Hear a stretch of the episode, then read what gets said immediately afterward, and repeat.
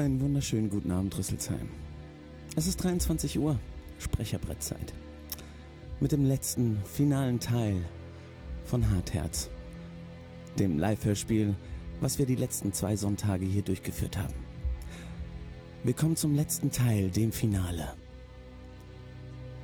Aber bevor ich anfange, möchte ich einen kleinen Brief vorlesen. Einen Brief, den uns Dan Dreier geschrieben hat, den ganzen Ensemble. Und ähm, wenn ich ein bisschen emotional werde, tut es mir jetzt schon leid. Hallo ihr Lieben. Wollte euch nur fix Danke sagen für die Reise, die ihr mit mir und dem Seelensauger, mit Lisander, Gorm, Nichols, Zwanette, Wild, Jasper, Bleike und Co. unternommen habt. Danke Alfredo, Sabine, Annika, Fungi, Lucia Patricia, Tom und Felix. Ich habe jede Sekunde genossen und einige Highlights lauschenderweise gefeiert. Es ist schon eine echte Wucht und gefühlt nur ganz knapp hinter der Realverfilmung als Netflix-Serie seine Charaktere in Action hören zu dürfen.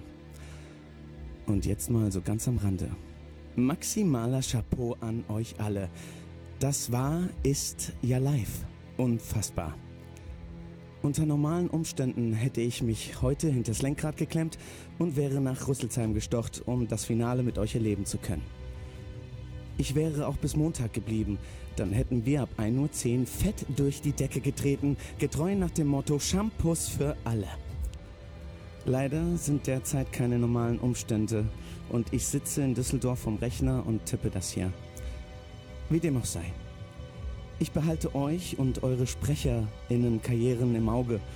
Hoffe, dass wir vernetzt bleiben und dass wir uns eines Tages für ein anderes, spannendes Projekt über den Weg laufen. Vielleicht sogar schon morgen. Für heute wünsche ich euch viel Erfolg, verhaspelt Glück und vor allem jede Menge Spaß.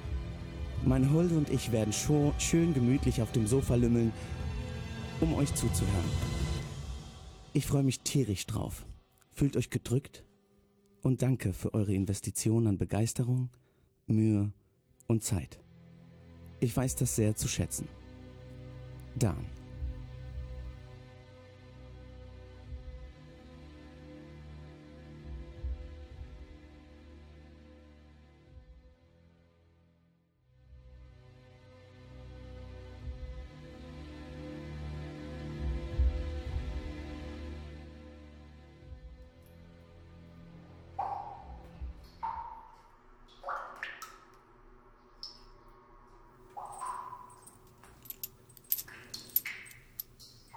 Nicht schneller, Bürschlein? Der Knüppel aus Hartholz, den Lisander mittlerweile zu Genüge kennengelernt hatte, fuhr ihm in die Seite. Eine Rippe knackte. Unwillkürlich wollten seine Zähne vor Schmerzen aufeinander beißen. Sie knirschten, als sie auf die eiserne Trense in seinen Mund schlugen. Tränen schossen ihm in die Augen. Er taumelte zur Seite, verlor den Stand auf dem lockeren Gestein und fiel über seine Fußfesseln. Er wollte sich noch mit seinen bandagierten Händen auffangen, dachte aber rechtzeitig an die gebrochenen Finger und hielt sie stattdessen vor die Brust. Schmerzhaft knallte er in den Staub. Na, steh schon auf, Büschlein! Lysander versuchte, Sand und Dreck auszuspucken, brachte aber nur ein elendiges Röcheln zustande. Er zog die Knie unter den Körper und bemühte sich, auf die Füße zu kommen. Die Fußfesseln, die beide Knöchel miteinander verbanden, rasselten. In der Mitte war eine weitere Kette befestigt, die ihn mit der Kreatur verband, die neben ihm stand und wartete. Eben jene riesige Kreatur, die er an seinem ersten Tag in Gefangenschaft aus zahlreichen Wunden blutend im Gang zu seiner Zelle gesehen hatte. Er war seit Monaten Gefangener in der Hand der Gelbhausens. Wie lange genau, konnte er nicht sagen. Irgendwann waren die Tage zu Wochen geworden und die Wochen eben zu Monaten. Jasper und Steinfinger hatten alles getan, ihn zu brechen. Der Magus hatte immer wieder die Knöchel seiner Finger überdehnt. Jasper hatte immer wieder die Trense in seinem Mundwinkel justiert, damit er keine Magie wirken konnte. Auch sonst hatten sie ihn mit ihrer sadistischen Art malträtiert und wieder und wieder mit einem Sturz in den Schacht gedroht. Als sie glaubten, es sei genug von ihm und von ihm ginge keine Gefahr mehr aus, hatten sie ihn zur Arbeit in den Bruch gesteckt. Wie im Fieberwahn hatte er beobachtet, wie sie seine Fußfesseln mit denen des Orkneers verbunden hatten. Das war vor Wochen gewesen. Sieh mich nicht so an, du Schmutz! Der Wärter schlug ihn mit flacher Hand an die Schläfe und drehte sich lachend zu seinen Kumpanen um. Lysander zwang sich, ruhig durch die Nase zu atmen, den Staub in seinem Rachen zu sammeln, um ihn mit Speichel unter der Trense aus dem Mund laufen zu lassen. Er legte den Kopf auf die Brust. Lange Fäden Sabber landeten vom Kinn auf dem schmutzigen Fetzen, der von seinem Hemd übrig geblieben war. Die drei Wärter, Lysander nannte sie in Gedanken nur grob, fett und fies, lachten noch eine Weile und öffneten eine Feldflasche, die sie untereinander kreisen ließen. Los, arbeite weiter! Mit den überdehnten Fingern und der Trense im Mund brachte Lysander lediglich die elementarsten Zauber zustande. Heben und senken, ziehen und schieben. Und obwohl Steinfinger wie scheintot wirkte, blitzten seine Augen stets auf, wenn er etwas anderes versuchen wollte, und in seinen Finger- und Kiefergelenken machten sich sengende Schmerzen breit. Die Musketenschützen, die ihm aus einiger Entfernung wohin auch immer folgten, machten jeden Ausbruchsversuch von vornherein aussichtslos. Es schien, als hätten Gelbhaus Senior und Junior an alles gedacht. Tage, Wochen, Monate. Aufstehen, arbeiten, schlafen, wiederholen. Lysander hatte viel Zeit zum Nachdenken. Er dachte an seine Stube in der Universität. Vor über einem Jahr hatte er an seinem Sekretär gesessen und genervt versucht, die Zeitalter des Schöpfermythos in seinen Schädel zu hämmern. Heute wünschte er sich nichts sehnlicher, als genau dies wieder tun zu können. Er dachte an Strengarm und den Seelensauger, mit denen alles angefangen hatte. Er dachte an Blauknochen, der ihn zur Flucht gedrängt hatte. Er dachte an seinen Vater und zwar nette Sandmagens violette Augen. Trotz der auslaugenden Arbeit konnte er in mancher Nacht vor Wut und Frust kaum schlafen, und jedes Mal, wenn er sich in dem dunklen Gewölbe umsah, das ihm als Gefängnis diente, sah er Gorms gelbe Augen leuchten. In Ermangelung eines Namens hatte er die Kreatur, diesen riesigen Orkneas, Gorm genannt. Inspiriert durch ein brummendes Geräusch, das dieser dauernd machte, wenn er irgendetwas wollte. Mehr Kette, weniger Kette, Steine wegbefördern, Wasser reichen oder anderes. einen Tagtraum? Ob wir einen Tagtraum haben? Ja, presste Lysander zwischen den Metallstäben der Trense hervor und stemmte sich auf die Füße. Na, das ist fein. Dann findest du die Arbeit wohl doch nicht so hart. Hm? Leck mich! Großartig. Ungebrochen und widerspenstig. Ganz wie ich es mag. Das erinnert mich irgendwie an. Hm, äh, genau! Unseren knittrigen Paille. Krachend schlug Gorms Werkzeug auf einen Brocken. Aber nicht doch, aber nicht doch! Die Wärter versteiften sich, kamen einige Schritte näher, Speere und Knüppel erhoben. Hinter ihnen wurden knackend die Schlösser einiger Musketen gespannt. Jasper drehte sich zu den Männern, die Hände immer noch erhoben. Gemach, gemach, die Herren. Ich bin mir sicher, dass sich das Gebaren unserer Gäste im Rahmen halten wird. Nicht wahr? In Stollen 3 haben einige Stützbalken nachgegeben. Ich denke, wir sollten einmal nachsehen. Ob wir den Verletzten und den Verschütteten etwas Gutes tun können? ja! Nach Ihnen, meine Herren! Jasper ging voran, mit Steinfinger an seiner Seite. Er gestikulierte mit den Händen, während er dem Magus von diesem herrlichen Sommertag vorschwärmte. Grob folgte ihnen mit Lysander und dem Koloss im Schlepptau. Hinter ihnen fett und fies mit ihren Lanzen. Den Abschluss bildeten drei Wachen mit Musketen.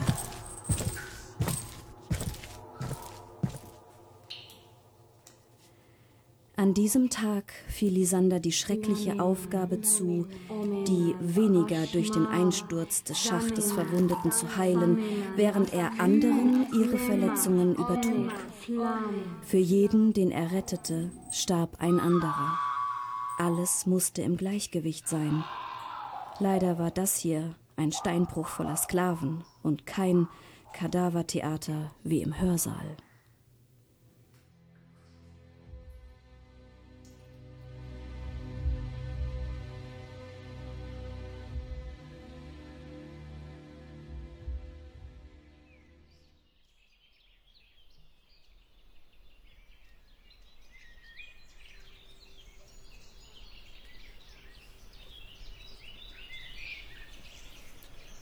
Das ist eine scheiß Idee, Frau Major.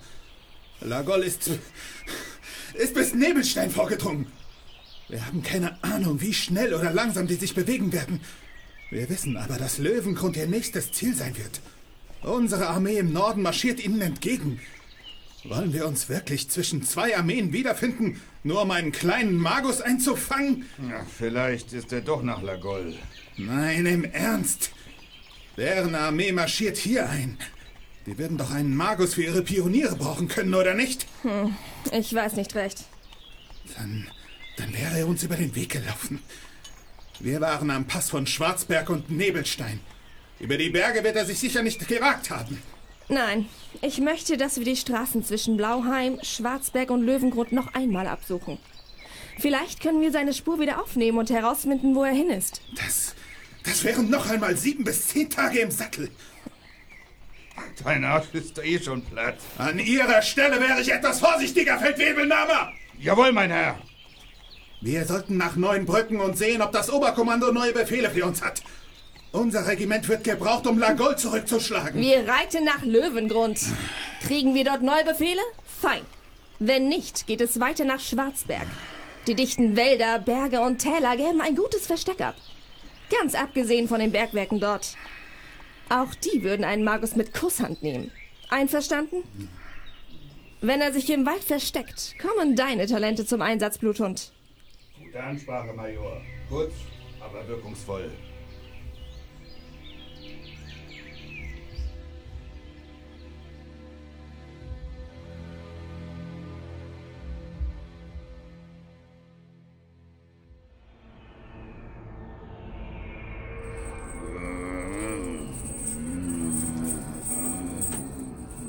Lisander sah auf.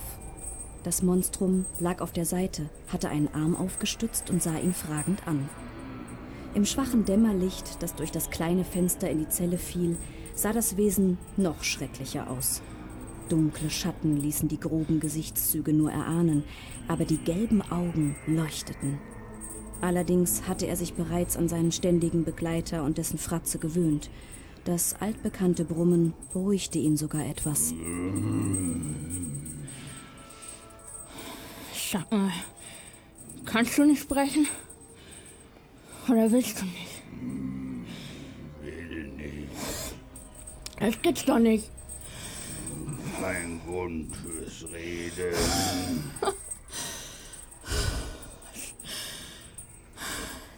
Lisander musste trotz allem lachen. Es klang fremd an diesem trostlosen Ort. Das raue, brüchige Mauerwerk, das alte Stroh, die huschenden Ratten, den heiseren Atem aus hundert Lungen von hundert Gefangenen aus den anderen Gewölben und mittendrin sein Lachen. Lysander spreizte die Finger mit knackenden Gelenken. Während seines Einsatzes als Heiler hatte Pai Steinfinger wohl vergessen, sie erneut zu strecken. Finger gut. Finger gut. Es. Ja, allerdings nicht gut. Soll das weg? Das soll das weg? Langsam erhob sich das Monstrum. Sanft setzte es die breiten, nackten Füße auf. Es war Lisander vorher schon aufgefallen. Trotz der immensen Größe verursachte das Wesen seltsam wenig Geräusche, wenn es auftrat. Gorm stellte sich hinter ihn und legte jeweils zwei Fingerspitzen an die Enden der Trense, die über Lysanders Mundwinkel hinausragten. Mit einem Ruck riss er die Eisenbänder über die Splinte. Gefühlte Ewigkeiten hatte er die Trense im Maul gehabt. Endlich schloss sich sein Kiefer wieder, auch wenn seine Kaumuskeln protestierend krampften. Wasser. Lysander hätte vor Glück zergehen können. Eine Wohltat. Zäher Schleim aus Spucke und Dreck, der sich zwischen seinen Zähnen, am Gaumen und unter der Zunge gesammelt hatte, löste sich. Er ließ das Wasser durch seinen Mund wandern und spuckte es auf den Boden. Danke. Danke, Gorm. Komm. Ja, Gorm. Du. So habe ich dich genannt. Wie heißt du denn? Komm, ist gut. Stimmt. Gorm ist gut. Sehr gut. Aber jetzt musst du mir verraten, warum zum Henker du, du das nicht schon früher gemacht hast. Die Trense. So leicht, wie du die von meinem Gesicht gepflückt hast. Warum nicht schon vorher? Steinfinger ist Magus. War nur wenig gut zu mir. Manchmal heilen, sonst nur Schmerzen. Du neuer Steinfinger! Und dafür hast du so verdammt lange gebraucht, um rauszufinden, dass ich kein Arsch bin wie Steinfinger. Musste sicher gehen. Sicher ge Bist du dir jetzt sicher?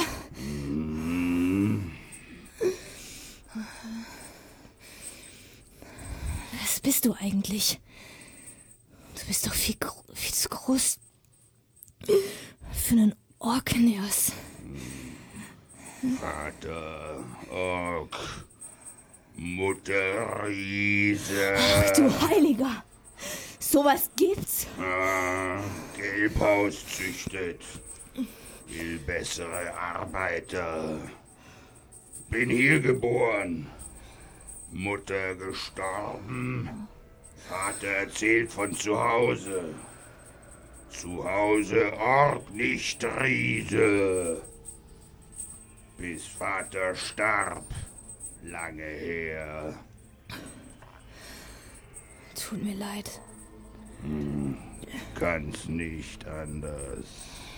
Sie saßen im Schneidersitz voreinander. Beide hingen ihren eigenen Gedanken nach.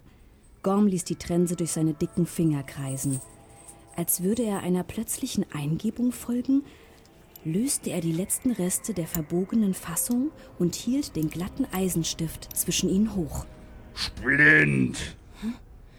Kleiner Elf, nicht sonderlich schlau, was? Was? Splint! Gorm hob die Kette, die sie miteinander verband. Lysander erkannte das Verbindungsglied. Eine einfache Fassung, deren zwei Teile ineinander griffen. Auf der einen Seite mit Scharnier, auf der anderen Seite verband ein Eisenstift die Elemente, der in Länge und Durchmesser ungefähr der Trense entsprach. Splint, na klar. Sie brauchten nur noch einen Hammer! Gorm griff auf den Boden hinter sich und hielt ihm einen faustgroßen Stein unter die Nase. Gorm legte den Schädel schräg, als hätte er es mit einem dummen Kind zu tun. Ein leichtes Lächeln zuckte an seinem Mundwinkel. Er packte die Kette, setzte den provisorischen Splint an das Scharnier und ließ den Steinsbrocken ein paar Mal niedersausen, bis sich die Fessel öffnete. Und was machen wir jetzt? Wärter töten, Und Jasper Gelbhaus. dann abhauen. Lysander fühlte, wie ihm neue Hoffnung durchströmte. Es gab einen Ausweg. Dafür würde er allerdings sämtliche Potenziale brauchen, die er beherrschte. Wären da nicht seine verkrüppelten Finger, die zwar deutlich weniger schmerzten, aber immer noch nicht voll beweglich waren. Nimm meine, ein wenig, Das kann ich doch nicht machen. nur wenig, nicht viel, dummer Elf. Spürst du denn keinen Schmerz? Doch, alle. Er musste an das erste Mal denken, als er diesen fleischgewordenen Bekter aus 1000 Wunden blutend im Gang hatte knien sehen. Als er sich gefragt hatte, warum das Wesen nicht vor Schmerzen brüllte, als sich ihre Blicke getroffen hatten, Resignation und Müdigkeit. Das Wesen, das ihn jetzt ansah, hatte unbändige Wut und grimmige Entschlossenheit im Blick. Lisander legte ihm die Hände in die Pranken und flüsterte den Zauber.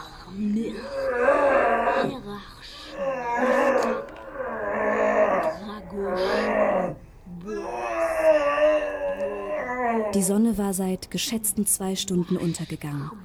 Die Wächter der Tagschicht wären jetzt in ihren Baracken und würden schlafen. Nur die Nachtwache tat noch den Dienst. Lisander öffnete und schloss seine Hände. Er bewegte die Finger und horchte dabei in sich hinein. Sie fühlten sich steif an, wie nach einem langen Tag harter Arbeit im Steinbruch, aber der gewohnte stechende Schmerz der strapazierten Glieder und überdehnten Sehnen blieb aus. Gorm stand ihm gegenüber und tat das Gleiche. Er verzog keinen Gesichtsmuskel. Geht schon. Du Zauber, ich Tür. Ich mach Tür auf. Gorm packte die Gitterstäbe der Tür mit beiden Pranken. Einen Fuß setzte er auf die Wand daneben. Er holte tief Luft und zog. Das Metall ächzte, Mauerputz bröckelte. Was ist da los, verdammt? Mach schon! Gorm biss die Zähne zusammen und zog mit ganzer Kraft gegen das im Stein verankerte Eisen. Es knirschte lauter. Das verdammte Vieh! Jungs! Kommt her! Eilige Schritte näherten sich. Krachend löste sich die Tür aus ihren Scharnieren. Mit einem gutturalen Brüllen warf Gorm sie an die gegenüberliegende Zellenwand. Lisander huschte an ihm vorbei und warf den Flammenball. Und rauchend schoss das Feuer an den anderen Zellentüren vorbei. Was zum... Gorm betrat den Gang. Wieder einmal bemerkte Lisander den lautlosen Schritt des Hühnen. Wie macht er das bloß? Egal jetzt. Nach einigen Schritten erreichte er die verkohlten Leichen der Wächter. Wie Überreste in einer Ochsenbräterei lagen sie auf dem Boden. Zwischen den durch die Hitze gebleckten Lippen ragten ihre Zähne hervor. Es sah ein wenig so aus, als würden sie sich vor Lachen auf dem Boden krümmen. Ihre Kleidung war vollständig verbrannt. Lediglich ihre Waffen, Gürtelschnallen und Rüstungsnieten waren übrig geblieben. Und ein Schlüsselring. Lisander hob ihn auf. Vor ihm rumorte Gorm bereits durch den Aufenthaltsraum der Wachen. Lisander lief zurück zu den übrigen Zellen. Ein Gefangener zuckte zusammen, als Lisander vor ihm stehen blieb. Er reichte ihm den Schlüsselring durch die Gitterstäbe und wisperte. Viel Glück. Lisander rannte zurück zum Treppenaufgang, als Gorm, bewaffnet mit einer grob geschmiedeten Spitzhacke, aus der Wachstube stürmte. Hinter ihnen öffneten sich bereits zahlreiche Zellentüren. Verwahrloste Gefangene strömten in den Gang und sahen sich um. Lisander und Gorm rannten die Treppen hinauf. Der Raum über dem Zellentrakt war bis auf einem Ambus nebst Werkzeug, ein paar Kettenrollen und einem Schreibtisch, auf dem einige Dokumente lagen, leer. Keine Wächter. Vorsichtig näherten sie sich der schweren Eingangstür. Warte! Jetzt! Gorm riss die Tür beinahe aus ihren Eiern und stürmte mit infernalischem Gebrüll los. Die krude Hacke in der Hand. Den ersten Wächter, den er im staubigen Innenhof traf, schlug er förmlich in den Boden. Weitere Gefangene strömten durch die Tür. Alarmierte Aufseher eilten herbei. Ein Schuss hallte. Gorm zuckte nur kurz, dann brüllte er noch lauter. Zwei Wärter mit Schweinsfedern bewaffnet stürzten ihm entgegen. Fett und fies. Wärter und Gefangene lieferten sich eine formlose Schlacht. Alles hieb und prügelte aufeinander ein, als plötzlich... Komm her, Bärschlein! Nimm das! Warf den Zauber, rollte über den Staub, sprang auf die Füße und holte einen weiteren Flammenball aus den Händen.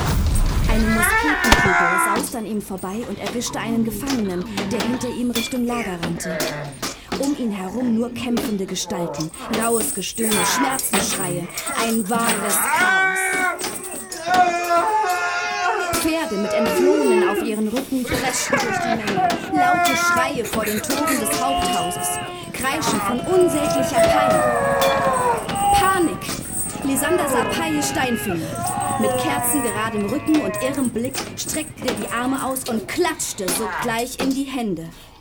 Einem Bergwerksklaven trennte Steinfinger beide Unterarme vom Leib. Einem anderen platzte der Schädel. Trennen und fügen. Bastard! Ihre Blicke trafen sich, während der irre Magus einen weiteren Zauber murmelte. Er muss sterben, damit ich leben kann. Es gibt keine Alternative. Lysander rannte Paie entgegen, streckte die Arme aus und entfesselte den Seelensauger.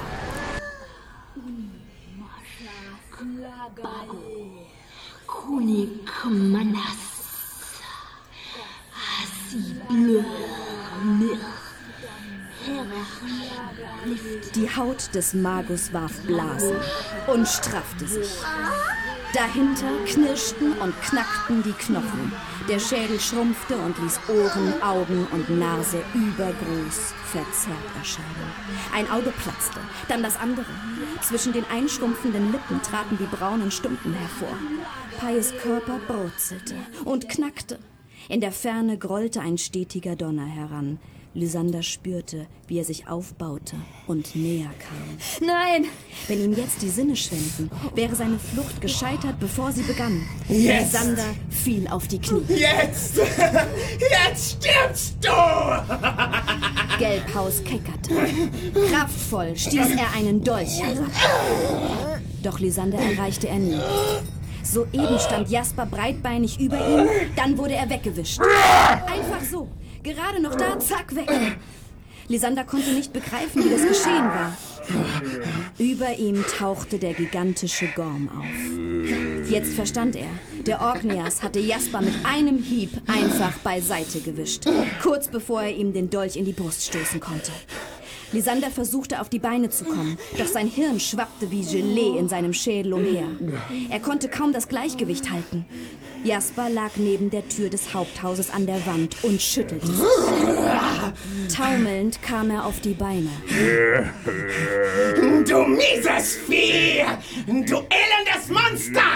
Stirb, du Scheiße! Mit erhobenem Dolch in der Faust warf sich Jasper nach vorn. Weit kam er nicht. Gorms Pranken packten seinen Kopf und drückten. Gorm hob ihn von den Füßen. Gelbhaus strampelte, stöhnte. Dann wurden seine Bewegungen langsamer. War das Letzte, was Jasper herausbrachte, bevor sein Schädelknochen brach. Nass knirschend drückte sich sein Gesicht unter Gorms Pranken zusammen. Gorm quetschte beide Daumen in die brechenden Augenhöhlen. Dann riss er den Kopf entzwei. Tränen und Fügen. Schwankend zwang sich Lysander in die Höhe. Fahrig sah er sich nach allen Seiten um. Das Dröhnen in seinen Ohren hielt an. Die Tür des Haupthauses wurde aufgerissen. Wo, wo ist mein Sohn?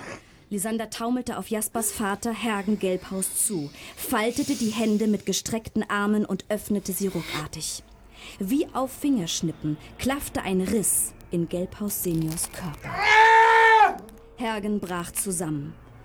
Genau so hatte Lysander die letzten Wochen den Stein gespalten. Das Buch! Rotsangs Grimoire! Ich muss es finden! Lysander wankte über Hergens Leichnam ins Innere und schleppte sich die polierte Edelholztreppe hinauf. Gorm folgte ihm. Auf dem oberen Treppenabsatz dachte Lysander, jemand zöge ihm den Boden unter den Füßen weg. Er knickte ein und wurde von zwei starken Händen aufgefangen. Schmerzen zuckten durch sein Auge direkt ins Gehirn, den Nacken hinab durch die Wirbelsäule. Er zitterte und seine Muskeln krampften. Peter Park! Würde er hier und jetzt in ein zweiwöchiges Koma fallen?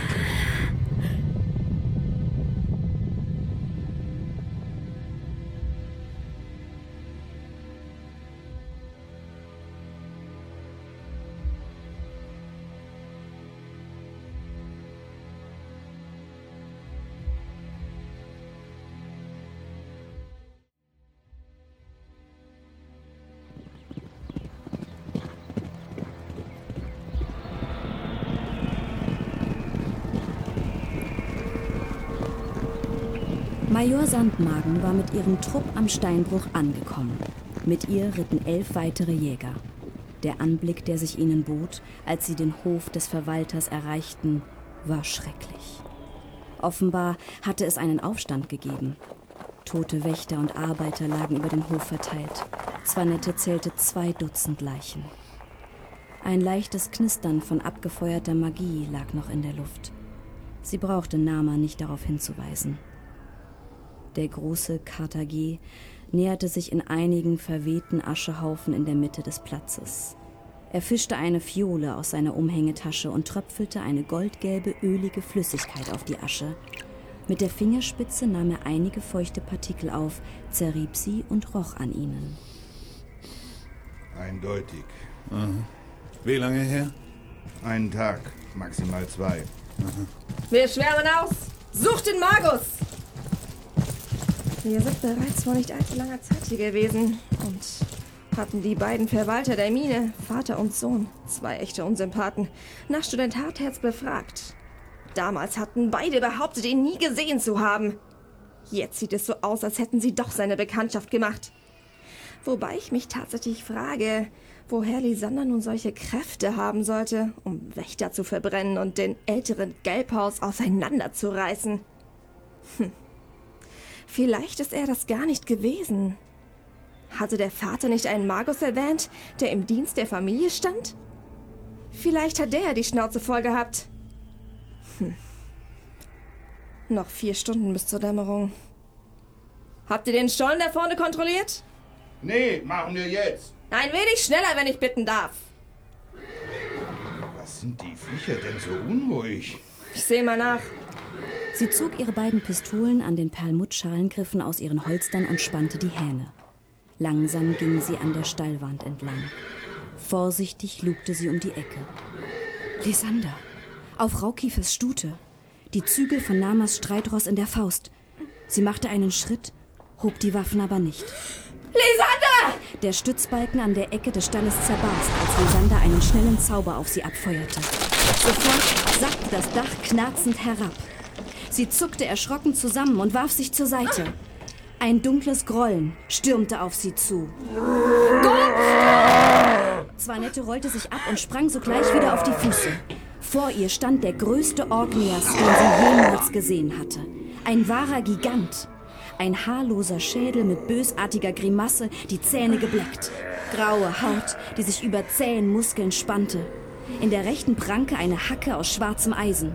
Sie bezweifelte, dass diesem Monster ihre mickrigen Bleikugeln ausreichend Schaden zufügen würden.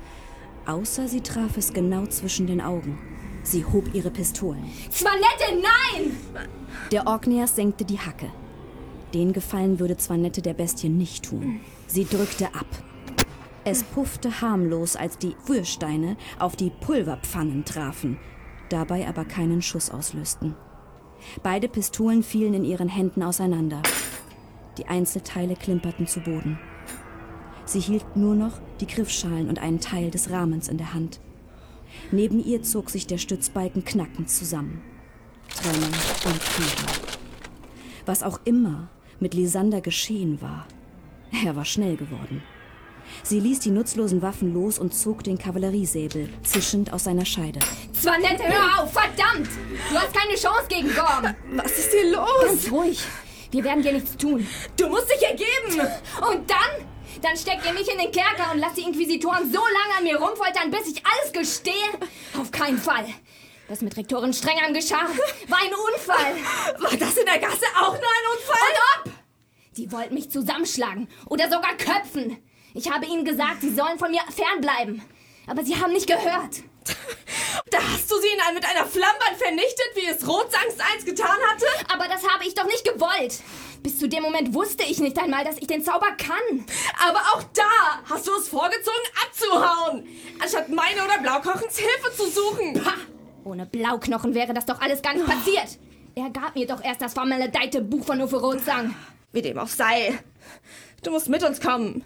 Bitte. Lysander zögerte. War sie zu ihm durchgedrungen? Würde er sich ergeben? In Gedanken war sie bereits bei seiner Verteidigung. Wenn es stimmte, was er sagte, würde ihm das Plenum vielleicht eine zweite Chance geben. Vielleicht war der neue Justizminister Silbertrunk gnädig mit dem verzweifelten Studenten. Sie würde alles in ihrer Macht Stehende versuchen, um eine milde Strafe für Lysander zu erwirken. Was passiert mit Gorm? Mit dem da? Ja, Wenn du, für, wenn du mir versprichst, dass er sich über Lagol und Dalmanien nach Süden schlägt, wäre er nicht unser Problem. Er könnte Gatagen erreichen, das Ödland durchqueren und in seine Heimat gehen. Er hat dort keine Heimat. Was ich sagen will, solange du mit mir kommst und er ohne Aufsehen nach Süden abhaut, ist es mir egal, was mit ihm geschieht. Er hat vor uns nichts zu befürchten, wenn es dir so wichtig ist. Ja, ist es mir. Gut. Dann kommst du jetzt mit? Lysander wischte sich mit dem Jackenärmel unter der Nase. Er holte tief Luft und drehte sich um. Gorm, ich. Der Riese nickte. Ein Schuss zerriss die Stille. Nein! Eine Pranke des Hühnen schnellte an seine Schläfe. Er stolperte zur Seite und krachte in einen trockenen Busch. Zwanette sah Raukiefer zuerst. Er stand auf dem Balkon über dem Eingang des Haupthauses und lud sein Gewehr mit flinken, routinierten Bewegungen. Lysander brüllte unartikuliert. Er warf beide Hände nach vorne und streckte die Arme. Dabei musste er sich eindrehen, weil die Stute erschrocken auf der Stelle kreiste. Raukiefer ahnte, was auf ihn zukam und sprang über das Geländer in den Hof. Der Dachstuhl des Haupthauses zerbarst und flog auseinander. Der Jäger prallte auf den Boden, rollte unsanft ab und landete auf einem toten Wächter. Zwanette versuchte, die Zügel der Stute zu fassen, wurde aber von dem sich drehenden Pferd angerempelt und fiel zur Seite. Nur knapp entkam sie den stampfenden Hufen. Lisander schloss die Hände. Der Eingangsbereich des Hauses fuhr krachend zusammen. Raukiefer rappelte sich auf und humpelte quer über den Hof zum Verlies. Zwanette kam auf die Füße. Hinter ihr ertönte wieder das Grollen, dessen Bass bis in ihren Magen vibrierte. Wuchtig brach der Riese aus dem knackenden Gehölz. Raukiefers Kugel musste am harten Schädel abgeprallt sein. Ein Streifschuss. Dunkles Blut floss über den Kaumuskel des kräftigen Halses. Gorm brüllte wie von Sinnen und schwang die Hacke. Nein! Anstatt Zwanette in Stücke zu schlagen, drehte er sich zu Lysander um. Sie krabbelte auf allen Vieren in die Deckung der Stallwände. Die Trägerbalken knackten, als Lysander seinen Zauber warf. Staub rieselte zwischen den Dachgiebeln auf die panisch wiehernden Pferde. Das Dach sackte, Holz zerbarst. Wenn sie die Pferde nicht aus dem Stall befreite, würden sie unter der Last des Daches begraben werden. Zwanette rannte hinein, zog ihr Jagdmesser und begann die Zügel zu kappen. Die ersten Tiere preschten an ihr vorbei ins Freie. Gorm, los jetzt! Mit zwei schnellen Schritten war der Hühne heran und schwang sich in den Sattel des großen Kaltblüters, auf dem sonst Feldwebel Nama ritt. Ein anderes Tier hätte Gorm auch kaum tragen können. Hier!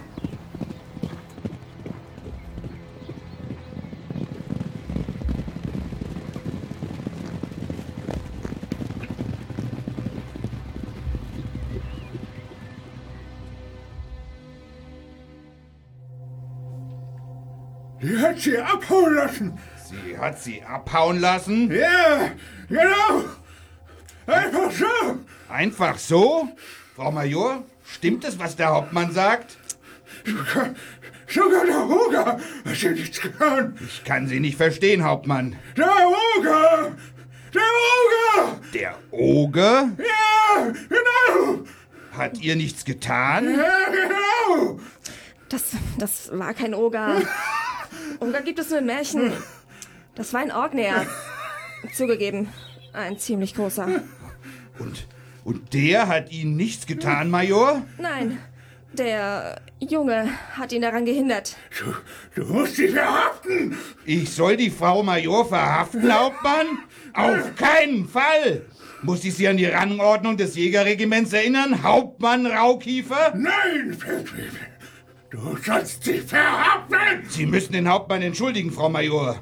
Offensichtlich ist er nicht ganz bei Sinn, was wohl an seiner Verletzung liegen dürfte. Nicht wahr, Herr Hauptmann? Feldwebel, versorgen Sie bitte den Hauptmann. Das muss wehtun. Sobald wir die restlichen Pferde wieder haben, folgen wir den Spuren der Flüchtigen. Leck mich. Scheiß auf die Rangordnung. Sie kollaborieren mit dem Feind.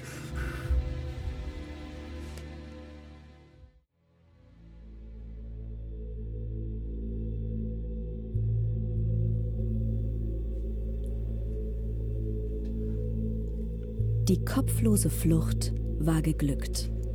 Die Aufregung war aus seinem Körper gewichen. Sein Herz schlug wieder im normalen Takt. Seine Handflächen waren wieder trocken, der Gaumen wieder feucht. Angst Unsicherheit und Hektik waren die letzten Tage seine Begleiter gewesen. Jetzt war er froh, dass er sie im Staub der Straße hinter sich lassen konnte. Auf dem Rücken der grauen Stute ließ Lisander die hügeligen Ausläufer des Schwarzberggebirgs hinter sich. Sie hatten sich auf der Straße nach Süden gehalten und waren an einer Kreuzung nach Osten abgebogen, Richtung Lagoll. Lisander hoffte, dass die Jäger nicht auf diese Idee kommen würden und woanders nach ihnen suchen würden. Lagoll, Dalmanien, Karthagen. Von da durchs Ödland bis Angrauk. Er würde dafür sorgen, dass Gorm die Heimat seines Vaters erreichte. Das war er ihm schuldig. Genau wie die Heilung seiner Verletzung, die er auf die beiden dabei protestierend wiehernden Pferde verteilte. Endlich kamen sie schneller voran. Die Landschaft wurde von hohen Gebirgsmassiven durchkreuzt, ununterbrochen durch tiefe, fruchtbare Täler mit kleinen Ortschaften, Höfen oder alten Wehranlagen. Verhungern würden sie auf ihrer Reise nicht, denn überall gab es Wild, Beeren und Kräuter. Was sie nicht im Wald fanden, das fanden sie auf Bauernhöfen. Gorms Fähigkeit zu schleichen erwies sich das ein oder andere Mal als ausgesprochen nützlich, wenn sie jagen oder stehlen mussten, um sich zu ernähren. Es verblüffte Lisander immer wieder, wie kurios leise der große Orgneas einen nackten Fuß vor den anderen setzte. Es war ihm schier unbegreiflich, wie der es schaffte, immer neben trockene Zweige und raschelndes Laub zu treten. Beinahe unwirklich. Unwirklich schien ihm auch seine Zeit als Student. Seit über einem Jahr war er auf der Flucht. Es fühlte sich aber mehr wie eine Dekade an. Auf dem Rücken der grauen Stute, die hinter dem Kaltblüter hervortrottete, ließ er seine Gedanken zurückwandern. In seine Stube, in den Park, in die Hörsäle und ins Kadavertheater zu Nickels Blauknochen und seinen Vorlesungen. Blauknochen. Was hatte der sich nur gedacht, als er mir die Flucht ermöglichte? Als er mir das Grimoire zusteckte? Als er mich ermutigte, meine Potenziale zu erweitern? Er hätte davon ausgehen müssen, dass genau das geschehen würde, wenn ich mich in das Werk Rotsangs vertiefte, oder? Wenn ich doch nur mit ihm sprechen könnte. Ihn fragen könnte.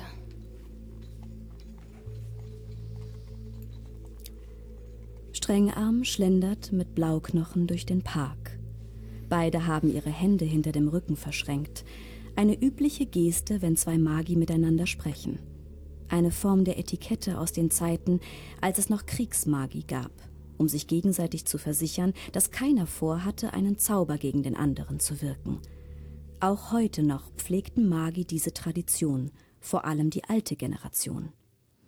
Sie blieben an den Zwingern stehen, Apot und Bekter trotteten heran und beschnüffeln die behandschuhten Hände des Heilers, der vor ihrem Käfig hockt und sie durch die Stäbe streichelt. Was sollen wir also tun? Was wollen wir denn? Es ist wohl so, wie wir immer vermutet haben. Die Magie findet einen Weg. Oder nicht? Es ist jedenfalls so, dass wir seine Potenziale kaum unterdrücken können. Also? Also müssen wir seine Kräfte kanalisieren oder, oder ihn, was? Oder ihn loswerden. Nein! Meister, Meister Blauknochen, das ist keine Option. Wo kommen, Wo kommen wir denn dahin? Sehen Sie es einmal so. Der Junge hinterfragt alles. Und obwohl es auf den ersten Blick den Anschein hat, er wäre faul und ungezähmt, stellt sich doch eines immer klarer heraus. Und das, und das wäre? Er ist gelangweilt. Einfach nur gelangweilt. Hm. Ja, das könnte sein. Der Junge ist wie ein trockener Schwamm. Wir bringen ihm etwas bei und er hat es schon verinnerlicht, bevor die anderen Studenten auch nur die Fundamente begriffen haben. Er hat ein natürliches Talent. Ja, ein Talent, das in der heutigen Zeit aber eher unnatürlich ist. Wie Sie schon sagten, die Magie findet einen Weg. Wir müssen seine Potenziale unterdrücken, bis er soweit ist, sie korrekt einzuschätzen und Selbstverantwortung übernehmen kann. Das würde aber auch bedeuten, ihn vor der Öffentlichkeit zu verstecken, Rektorin. In der, in der derzeitigen Situation mit dem Aufkeimen der Revolution wäre, eine Figur auf dem globalen Lamantfeld die jede Partei nur zu gerne für sich einsetzen würde. Seit Rotzang hat es eine solche Dichte an Potenzial nicht mehr gegeben. Und seit Grauhand. Na, kleiner Elf. Alles gut. Nein, ein Wachtraum. Ich denke, wir sollten eine Rast einlegen. Hm, ist gut.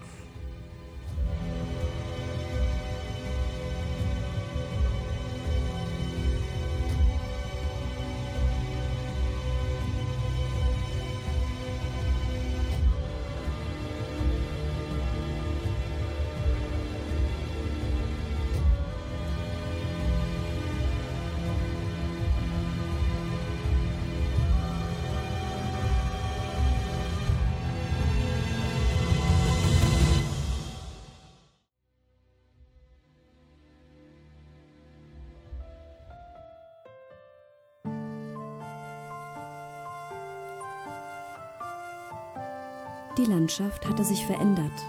Die fruchtbaren Weinberge und Felder rund um Hafas in Norddalmanien lagen hinter ihnen und nun ging es steil bergauf. Das milde Klima wich einem schroffen Wind in einem schroffen Gebirge. Lisander würde ihn jetzt nicht tosend nennen, dafür war es schon zu weit im Sommer, aber seicht war die Brise auch nicht. Einige Tage waren sie noch durch dichten Nadelwald geritten, aber seit gestern hatten sie die Baumgrenze hinter sich gelassen. Sie ritten über harten, grauen Stein, der nur vereinzelt durch widerspenstiges Gestrüpp unterbrochen wurde. Zum Pass konnte es nicht mehr weit sein. Gorm sog Luft durch seine Nasenlöcher, als wenn ein Bluthund Witterung aufnahm. Aufmerksam Nicht sah sich Lisander um. Große Felsen ragten aus dem Boden. Dorniges Gestrüpp wackelte im Wind. Ausreichend Möglichkeiten für einen Hinterhalt.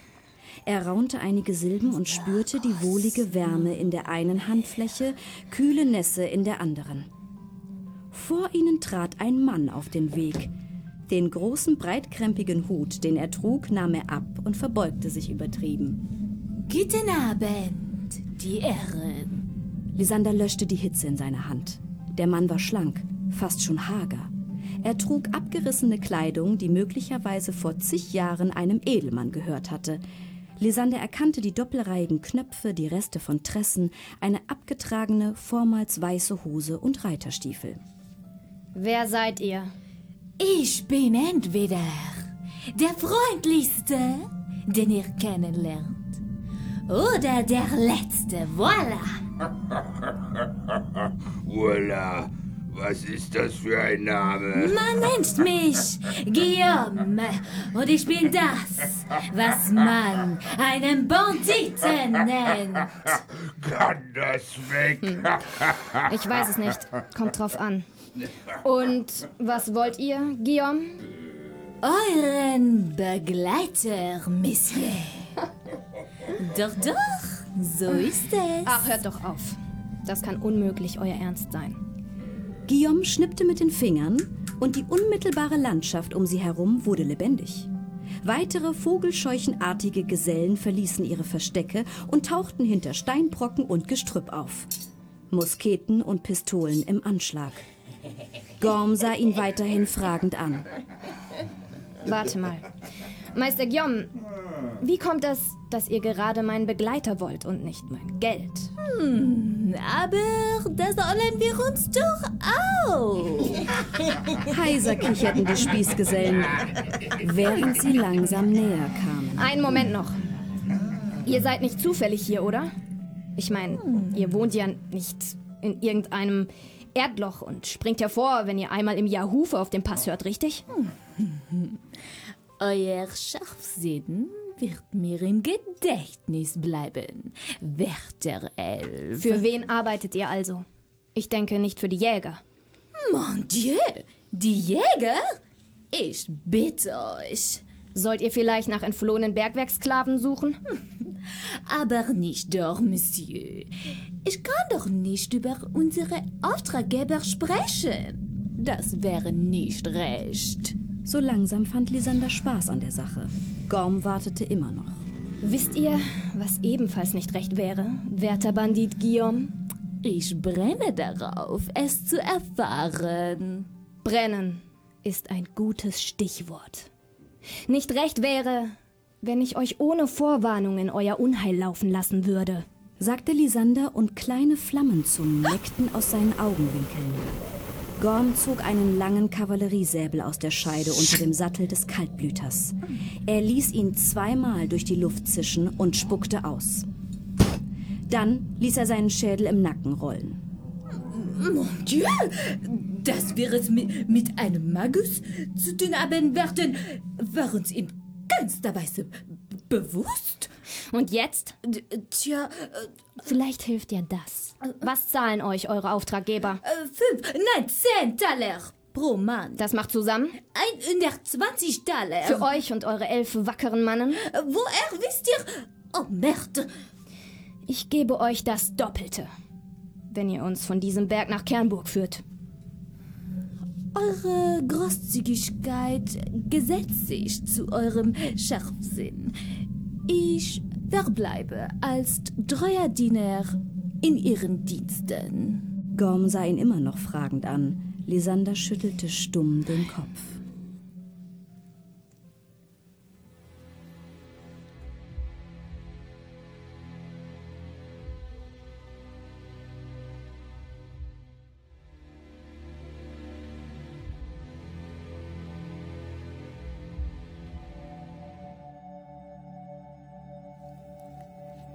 Oberst Haag Dusterkern stützte die Ellbogen auf seinen Schreibtisch, legte die Fingerspitzen aufeinander und rieb sich mit beiden Zeigefingern die lange Nase. Zwanette kannte diese Angewohnheit und wusste, dass der Oberst nachdachte, wenn er das tat. Als sie vor einigen Tagen in Neuenbrücken angekommen war, hatte sie sich umgehend in der Kaserne gemeldet und eine Untersuchung ausgelöst, die sich bis zum heutigen Tage zog. Anstatt ihr eine Kompanie Jäger mitzugeben, hatte sie die Suche nach Lysander fortführen können, aber man hatte sie unter Hausarrest gestellt. Das war nicht weiter verwunderlich, denn wenn ein Offizier nach einer solch desaströsen Mission heimkehrte, blieben offene Fragen, die geklärt werden mussten. Dusterkern fuhr sich über die Spitzen seines grauschwarzen Schnurrbarts, rieb sich über die Koteletten und legte anschließend seine Hände flach auf eine Ledermappe. Sie wissen, was hier drin steht, Major. Was sagen Sie dazu? Sie wissen auch, dass seit Ende des vierten Zeitalters kein Jäger mehr durch einen Magus verletzt worden ist. Wenn überhaupt, war es bislang immer umgekehrt was zu einem nicht beträchtlichen Teil den Ruhm dieser Einheit ausmacht. Ich warte. Was ich dazu zu sagen habe, wirft kein gutes Licht auf meine Offiziere. Daher möchte ich mich davor verwahren, es auszusprechen. Ich habe Sie nicht gefragt, Hauptmann. Ihre Aussage liegt hier, vor mir. Ist Ihnen die Schwere der Anklage bewusst, Major? Ich denke, Sie werden nicht um eine Aussage herumkommen, ungeachtet des Lichts. Hier geht es um Ihre Zukunft. Dann sage ich nur so viel. Die Situation im Steinbruch war unter Kontrolle. Der Flüchtige war bereits dabei, sich mir zu ergeben. Als Hauptmann Raukiefer völlig unnötig auf einen Arbeiter schoss und damit die Situation eskalierte. Auch nach dieser Aktion war die Gruppe vollständig und bis auf Hauptmann Raukiefer unverletzt. Zu keiner Zeit wollte uns der Flüchtige Schaden zufügen. Er hat das komplette Hauptholz eingerissen, Major. Das nennen Sie keinen Schaden? Dass ich nicht lache! Es stimmt. Der Student zerriss zuerst den Dachstuhl und dann den Eingangsbereich des Hauses. Zu dieser Zeit waren aber bereits beide Verwalter Opfer des Aufstanders geworden und niemand befand sich im Haus. Auch bei dieser Aktion wurde niemand verletzt, bis auf den Hauptmann selbst, der sich mit einem ungeschickten Sprung aus der oberen Etage retten wollte. Fragen Sie sie, warum sie der Zauberer am Leben ließ. Mäßigen Sie sich, Hauptmann! Wie ich bereits sagte, pflegte ich ein freundschaftliches Verhältnis mit dem Flüchtigen und gab ihm bis dato keinen Grund, mir gegenüber feindlich gesinnt zu sein. Er wollte sich mir im Bergwerk ergeben, und ich führte die Attacke auf ihn nicht an. Er hatte keinen Grund, mich umzubringen, obwohl er es leicht gekonnt hätte. Hm. Nun gut. Sie beide verbleiben weiterhin unter Hausarrest, bis die Sache geklärt ist.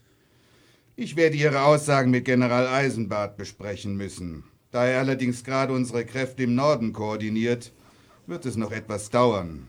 Das Oberkommando muss ein Auge auf unsere Feinde haben. Bis auf weiteres bleibt Ihnen und damit der Inquisitor erspart. Das, das, das kann doch nicht wahr sein! Kein Wort mehr, Hauptmann. Fügen Sie sich meiner Anordnung und verhalten Sie sich, wie es sich für einen Angehörigen der Jäger ziemt. Weggetreten! Zwanette verzögerte ihr Umdrehen etwas, um Raukiefer den Vortritt zu lassen.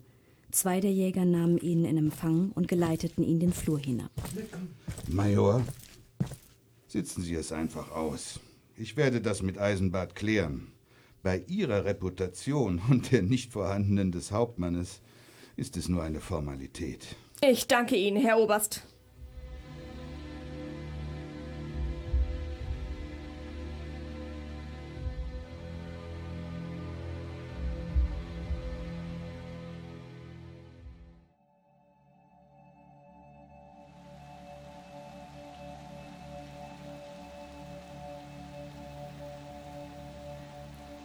Die Temperatur war merklich gefallen. Regen und Wind rüttelten an ihrem Fenster. Im Lichtschein des Feuers im kleinen Kamin und einer Öllampe saß Zwanette lesend im Schneidersitz auf der Pritsche in ihrem Kasernenzimmer. Herein! Die Tür öffnete sich und Oberst Haag Dusterkern betrat das Zimmer. Er schaute noch einmal zu dem Wachposten vor ihrer Tür und sagte: Sie können dann gehen. Danke. Zwanette stand auf und salutierte. Lassen Sie das, Sandmagen. Rühren, Frau Major. Ihre Arrestzeit endet heute. Äh, wie bitte? Freuen Sie sich nicht zu früh. Die Untersuchungen sind noch nicht beendet. Na, was denken Sie denn, wenn Sie einen solch überaus mächtigen Magus aus den Augen verlieren? Genau. Das muss geklärt werden. Aber das tut jetzt nichts zur Sache. N nicht? Nein.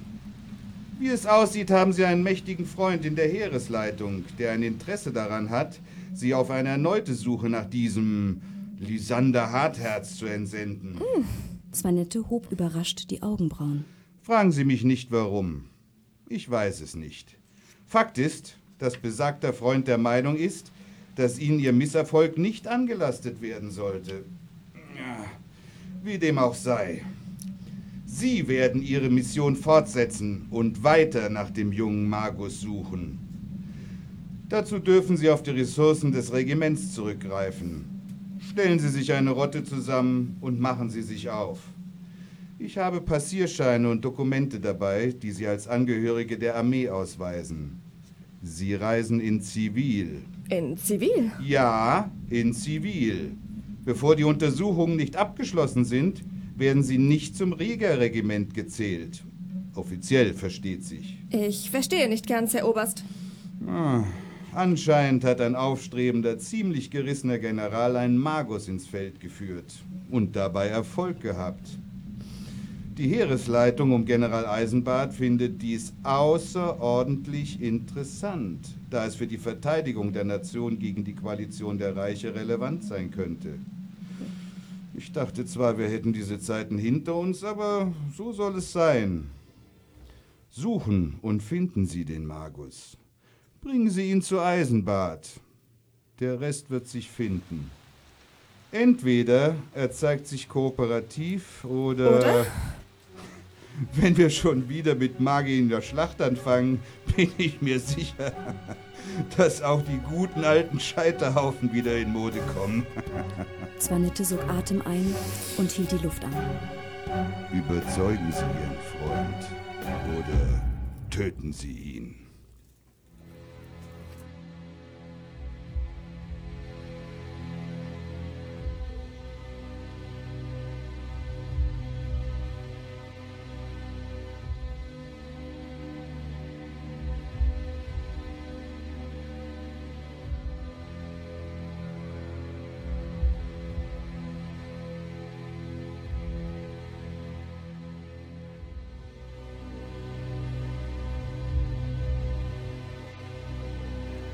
Meine Freunde, meine Freunde, das war's, das Finale.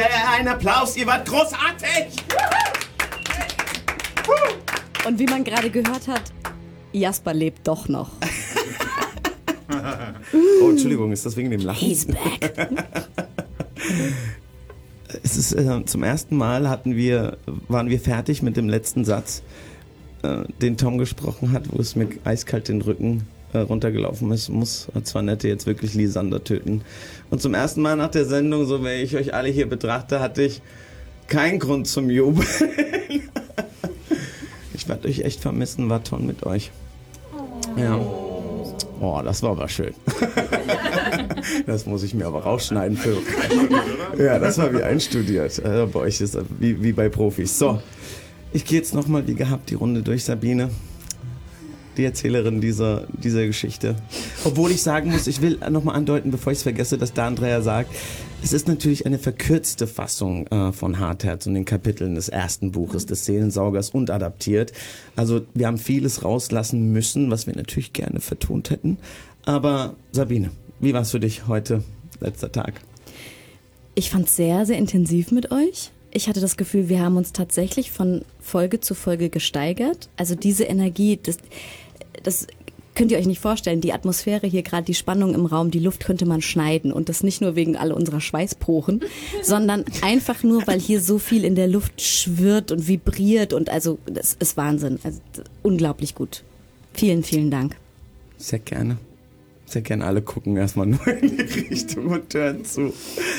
Lisander! Ja, Dein hallo. Abenteuer haben wir verfolgt. Ja. Du hast es aus dem Kerker geschafft. Ja. Sag was, wie geht's dir? Äh, mir geht's sehr, sehr gut. Ähm, und zum ganzen Projekt. Es ist so ein Stress, live zu sein, aber es ist ein guter Stress. Es hat unglaublich viel Spaß gemacht. Ich habe viel gelernt und ja, bin einfach nur dankbar, da dabei gewesen zu sein. War das richtiges Deutsch? Macht es euch. Äh, es war emotionales Deutsch. Es Top. war emotionales okay. Deutsch. Immerhin. nee, äh, großartig. Ich, ich glaube, es geht auch allen so, dass wir echt viel gelernt haben äh, während mhm. diesem ganzen Prozess. Ich sag mal so fünf bis sechs Wochen haben uns heute hierher geführt äh, zum Ende des Teil 3 äh, von Hartherz hier bei Radio Rüsselsheim. Und ähm, ja, Wahnsinn. Ich finde keine Worte. Fungi, du, du lachst schon heute als, als Guillaume. Ich fand dich großartig. Bonsoir, mes amis. Hey, ich fand dich richtig großartig. Guten Abend, meine Damen und Herren. Du warst ja im ersten Teil super oft dran. Jetzt musstest du viel im Hintergrund arbeiten, an den. Sounds, an den Geräuschen. Und dann wieder zum Schluss mit Guillaume und äh, Wild Strengarm. Wie warst du dich heute? Ja, anders, aber ganz, ganz großartig. Und war super cool, nochmal eine ganz andere Rolle spielen zu dürfen. Das war schon sehr großartig, den Guillaume nochmal machen zu dürfen. Ja, und jetzt bin ich wie alle hier ein bisschen traurig. Ich weiß gar nicht, was ich machen soll ohne euch. ja, es geht, äh, wir, wir am Anfang, oh, ich hab, bin gar nicht drauf eingegangen, aber das mache ich gleich nochmal. Bin gar nicht auf Dan Dreyers Brief eingegangen, was ihr, was ihr davon haltet. Äh, wir haben hier alle geweint, kurz bevor es losging. das war nicht gut, das vor der Sendung zu lesen. Vielleicht hätte ich es danach machen müssen. Ja. Ähm, Felix. Hi. Nimm dir das Mikrofon. Hallo. Hammer. Raukiefer. Raukiefer. Hier, nach der, nach der harten Tra Proben und Training und Rehearsal und... Ja äh, und über Stock und Stein gestolpert. Und jetzt hier, wie war es für dich, diese kranke Live-Hörspielerfahrung? Ähm, äh, ja, super geil auf jeden Fall. Also die Erfahrung war super geil. Ähm, ich muss auch noch mal kurz einfach noch mal wirklich noch mal die Lanze brechen für die, die jetzt noch zuhören. Und ähm, also nicht für die Zuhörer, sondern für hier das Ensemble, die Lanze brechen. Ähm, du hast jetzt von fünf, sechs Wochen gesprochen. Ähm, für dich noch mehr. Aber für uns, äh, ich sage jetzt mal äh, Stimmschauspieler, war es ja eigentlich, wir haben von Woche zu Woche, das ist jetzt kein Vorwurf, sondern einfach nur mal um diese Leistung herausstellen Absolut, zu wollen, ja, klar. Woche für Woche den Text einfach nur bekommen. Uns montags, Sonntagabends haben wir hier äh, aufgeführt, montags mhm. abends getroffen, einmal einen Durchgang gemacht. Dann hat jeder für sich einfach, vielleicht, ja. der eine vielleicht auch nicht, geprobt. Ja. Und dann jetzt hier sonntags nochmal kurz getroffen, einmal kurz durchgegangen und äh, performt. Mhm. Mega. Ja. Also richtig mega. Äh, Und das ist natürlich, da muss ich jetzt Sabine nochmal aufgreifen, was sie vorhin gesagt hat, jetzt so langsam. Eigentlich könnte man jetzt anfangen. Dan. Jetzt könnten wir eigentlich anfangen. Das Jetzt war das ein bisschen Warm-up. Wir wären jetzt ja. soweit. Ja, also äh, wir, wir wären jetzt bereit, dass wir einfach weitermachen. Ne? Ja, äh, ich glaube, ich glaub, Dan hört auch gespannt zu. Und ich kann euch auch jetzt allen, wie ihr hier seid, wir sitzen ja morgen nochmal abends zusammen und machen einen kleinen Abschluss. Haben wir nochmal eine Videokonferenz mit Dan, um mal Oh, so äh, Feedbacks auszutauschen.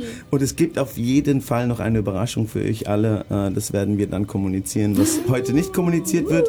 Heute gibt es nur Shampoos nach der Sendung, äh, ähm, den wir, wo wir uns ein kleines Gläschen zum Anstoßen äh, gönnen werden. Und auch dich trinken, Dan, und alle, die hier mitgeholfen haben. Annika! Annika, Annika, Annika, Annika, Annika! Jawohl, hier bin ich. Annika! Stillgestanden, ihr Lappen! Und alle stehen sie still.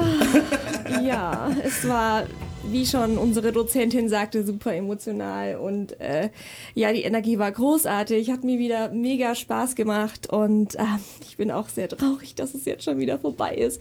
Und es war, wurde auch irgendwie immer kürzer gefühlt. Wobei, ja gut, das Mittelstück war doch recht lang und jetzt war es wieder so kurz. Ah, naja, also es war eine super, super geile Erfahrung. Ich bin auch wirklich mega dankbar, dass wir das hier, hier mitmachen konnten, dieses spannende Projekt. Und ja, Was wirst du am meisten vermissen? Oh Gott, oh Gott. Das um zwei Uhr morgens nochmal Zug fahren und so. Ich muss ja zum Glück keinen Zug Andere fahren. herumkommandieren vielleicht? Nein, niemals. Ah, ich weiß gar nicht, alles, alles. Ja, einfach das, das Feeling hier zu sein und gemeinsam zusammen an einen Strang zu ziehen, sich gegenseitig zu korrigieren und, und dieses, ja, das alles so am Laufen zu halten, das ist einfach dieses große Ganze, dieses Feeling, was man hier im Radio hat und das, ja, das Gefühl, das Gefühl werde ich vermissen.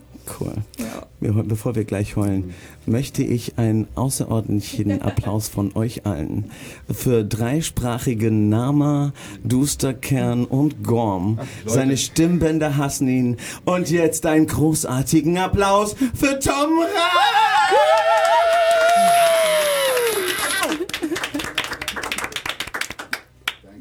Wir haben uns das Beste für den Schluss aufgehoben, Tom.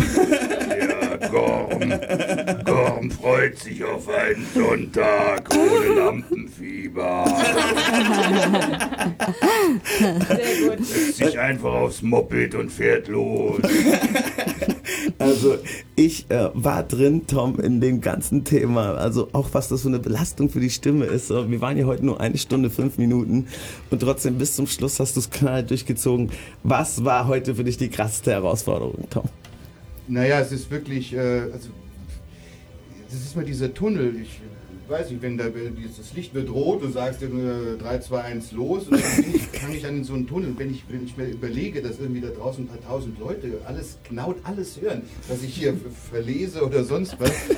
Äh, ja, nee, ich bin immer tierisch nervös. Ich habe bisher auch gemerkt, ich bin immer der ruhigste irgendwie vor der Sendung Ja. und rauche ein und stehe am Fenster. Redet nicht mit uns. Ich Der rede, ich Spalter. rede mit keinem, ich mag auch hier gar keinen. So gar keinen Menschenkontakt, bitte. Ich hasse Menschen. Nee, also äh, das, ich hätte jetzt auch nicht gedacht, äh, jetzt bei der Popakademie, dass ich hier im zweiten Semester da in ein Studio gezerrt wäre für ein Live-Hörspiel. Ich bin sehr, sehr dankbar für die Erfahrung und äh, ich denke mal, das kann einem keiner nehmen. Und äh, ja, Dankeschön an der Stelle auch an dich. Ja, äh, sehr gerne. Und ich kann dir eins sagen, Tom, diese paar tausend Hörer können sich geschätzt fühlen, dieses äh, Sprecherbrett-Ensemble gehört haben zu dürfen über die letzten drei Wochenenden. Äh, natürlich kann man das alles noch weiterverfolgen. Die Geschichte und äh, die Reise endet nicht hier. Die Live-Hörspielreise endet hier. Äh, vielleicht finden wir noch andere Projekte und andere Konstellationen, wie wir uns zusammenfinden für so ein Live-Spielding. Äh, mir habt ihr, ich kann es nicht oft genug sagen, mir habt ihr alle zusammen wie mit Dan Dreier das äh, Leben gerettet. Das war eines der schönsten Februarmonate, die ich hier hatte, äh, gemessen an den Sonntagen und wie oft meine Uhr äh, Herzfrequenz-Alarmschläge äh, ausgelöst hat. Ähm, ich, ich bin traurig, ich freue mich aber auch äh, auf das, was alles jetzt noch kommt, weil äh, es war ein tolles Projekt, vieles ist entstanden. Wir haben das alles auch gefilmt, wir haben Videos gemacht, das wird alles noch zusammengeschnitten. Äh, alles kann auch nochmal nachgehört werden auf Spotify und anderen äh, äh, Podcast-Plattformen. Das wird auch wiederholt hier im Radio. Und ich möchte euch auch gerne nochmal einladen, die nächsten Sonntage zu uns in die Sendung zu kommen, um euch mal alleine, nicht im Ensemble, sondern euch mal alleine hier in der Sendung zu haben, mal ein bisschen mehr hinter euer Bild zu schauen, was dahinter steckt, ein bisschen mehr Fragerei äh, zu dem ganzen Hörspiel, auch mit Dan zusammen in so Dreierkombis. Und das würde mich sehr freuen, euch hier in Zukunft äh, begrüßen zu dürfen. Voll gerne, Ja, oder? ist auch cool. Vielen Dank. Dankeschön. Es ist immer so schön, das äh, live zu sagen, dann fällt es den Leuten schwer, Nein zu sagen. Ich bin voll gerührt gerade. ganz nett, der hat doch ganz nett gefragt, warum sagten die Nein? also, möchte noch irgendjemand irgendetwas sagen? Ich würde mich sehr, sehr gerne noch bei den Zuhörern bedanken, die uns ja auch über die Woche hinweg oftmals auch erst nachhören, weil zu so später Stunde dann tatsächlich doch einige sich auf die Woche einstellen. Meine Cousine hört uns immer beim Joggen. Das finde ich total spannend. Hat gemeint, also sie ist sonst nicht so der ganz große Fantasy-Fan, aber irgendwie treiben wir sie an. Und sie hat ein paar mehr Kilometer geschafft mit uns. Das finde ich irgendwie eine schöne Vorstellung. Äh, andere sagen, sie hören uns beim Kochen. Finde ich auch irgendwie ganz eklig eigentlich. So bei den vielen Knochen, die knacken oder die Augen, die platzen. Aber äh, jeder, wie er das mag, so und jede. Und ähm, ich möchte einfach nochmal sagen, dass ich so krass stolz auf euch alle bin. Auf mich auch ein bisschen, ja. Muss sagen. Darfst du Aber ruhig. Blut und Wasser geschwitzt. Aber ähm, diese Dozentin hat sich das auch nicht träumen lassen, dass sie mal hier so einen Kurs so in so kurzer Zeit äh, ins Studio schleift. Und von daher, ich bin mega gerührt und äh, vielen, vielen Dank an Radio Rüsselsheim, Sprecherbrett, Alfredo und unserem Gastleser. Und wir sind als Familie zusammengewachsen irgendwie. Und äh, ja, so schnell kriegen wir uns, glaube ich, nicht mehr auseinander. Danke nochmal an Felix auch. Danke. Ja, Das war der Gastleser. äh, nee. Ein Gast, äh, ein Ensemble, ein Team war mega. Hat Spaß gemacht, äh, diese. Ja, dieses, auch dieses Gefühl einfach mal wieder zu haben, ähm, gerade jetzt in dieser Lockdown-Zeit, ähm, sich Ja. zusammenzufinden, an was zu arbeiten, was zu erschaffen auch. Und ähm, äh, ich bin ehrlich, als der Alfredo am Anfang damit ankam, ich so, ah, okay, also das, mit, einem, mit einem Kurs, okay, aber dann habe ich, glaube ich, aber es muss schon gut sein. Ne? So, so. Also eh, jetzt so mit Anfängern und so mache ich jetzt, das wäre jetzt doof. Nein, Ja. aber so, ich meine, sind wir ja eigentlich, wir sind ja alle noch äh, im, im Werden sozusagen. So, und das war einfach nur mega. Also ich äh, bin echt tief beeindruckt und äh, denke mir so, huh. Wie gesagt, schade, dass es nicht weitergeht. Und ähm, nochmal auf diese Atmosphäre zurückzukommen, einfach so, ich habe früher Theater gespielt und das ist dieses Gefühl, was so aufkommt, man schafft was zusammen, man, man, man fügt sich zusammen und ähm, ja, geht, geht, geht die einzelnen Charaktere durch, dann werden sie nochmal irgendwie korrigiert und äh, das, das, das schafft was bei einem, das schafft auch im Kollektiv was und das hat äh, super viel Spaß gemacht. Danke auch dafür. Ja. Oh, wie schön. Das ist so schön. So schön. So schön. Ich will keine Musik mehr spielen und nichts. Ja, ähm, Moderator sprachlos. Vom Stuhl gerutscht. Ich, ich finde das doof. Ich finde das doof. So, nein, zurück zum Programm. Er muss ja noch ein paar, paar Sachen loswerden. Nächsten Sonntag gibt es natürlich wieder Sprecherbrett. Wir haben ja noch zwei Gastmoderatoren, die eine zweite Chance bekommen von der Deutschen Pop. Jeweils eine halbe Stunde am 21. glaube ich ist das und am 28. Ich weiß es nicht, hört nicht hin. Ich habe nichts gesagt, kein Datum. Zurückgespult. äh, es wird auf jeden Fall nochmal bekannt gegeben. Äh, Ende März sind sie nochmal beide in der Sendung. Wir halten euch auf, euch auf dem Laufenden, wie es weitergeht mit dem ganzen Projekt. Äh, ihr werdet jetzt für heute im Kollektiv das letzte Mal hier durch die Tür gehen. Ich, ich werde zum, zum letzten Mal desinfizieren. Ich werde zum letzten Mal lüften. Und äh, draußen wartet noch auf euch ein, äh, ein kleiner Shampoo. Es wäre super, wenn wir noch einmal kurz anstoßen, auch wenn ihr nichts trinken wollt, weil vielleicht manche noch fahren müssen zum Anstoßen und fürs Foto. Wäre super süß. Ansonsten, es war mir eine Ehre. Rüsselsheim, Uns ich hoffe, genauso. es war euch auch eine Ehre. Und die Welt da draußen. Merkt euch unsere Namen. Denn irgendwann müsst ihr fragen, die Stimme kenne ich, die Stimme habe ich schon mal gehört, bevor sie berühmt wurde. Die Stimme habe ich schon mal gehört. Ja, es war hier bei Radio Rüsselsheim. so kann es sein. Rüsselsheim, gute Nacht, kommt gut in die Woche. Ihr alle auch, kommt gut nach Hause. Bis dann. Vielen, vielen Dank. Danke Gute fürs Nacht. Zuhören. Gute Nacht. Nacht.